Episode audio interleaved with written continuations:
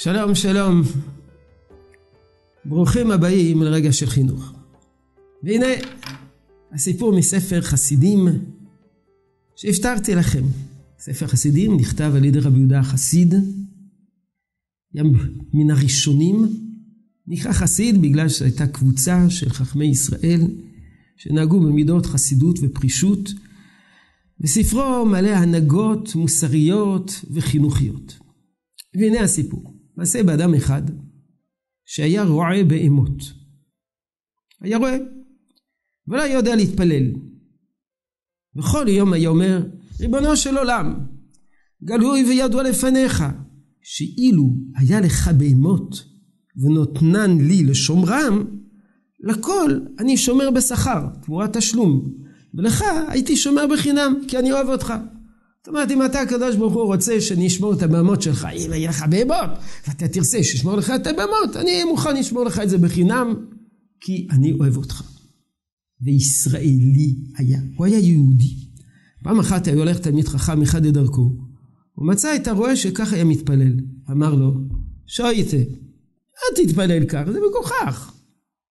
אמר לו הרועה, ואיך התפלל?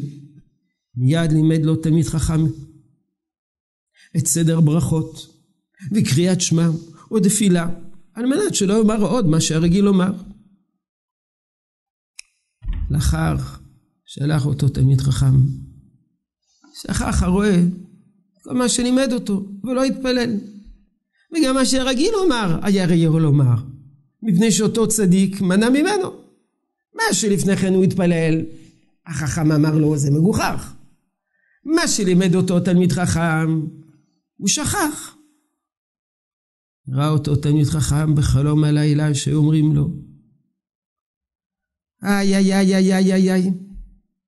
אם לא תאמר לו שאומר מה שרגיל לומר קודם שבאת אליו ואם לא תלך תדע רע שתמצא אותך. תחזור אליו ותגיד לו לחזור לתפילתו הקודמת כי גזלתי לאחד מן העולם הבא מיד הלך ואמר לו, מה אתה מתפלל? אמר לו, לא כלום, כי שכחת, שכחתי מה שלימדתני, וגם ציוויתני שלא לומר אם היו לי בהמות. אמר לו החכם, כך בא, כך וכך בא אליי בחלום, אמור מה שהיית רגיל לומר. אז יש אומרים שהסיפור הזה זה אבי אבות סיפורי החסידיות, החסידים, הסיפור עם הילד הקטן שלא ידע להתפלל וחילל בחליל שלו במקום להתפלל. אבל הנקודה העיקרית שלנו פה היא בהיבט של התוכחה. במקום להוסיף לו תפילות, הוא סתר לו את התפילה שהוא היה מתפלל. ולסתור קל, להגיד לו, תשמע, מה שאתה מתפלל זה מגוחך.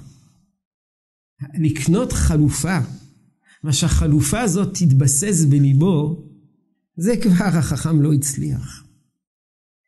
וזה המוסר השכל לעניין התוכחה.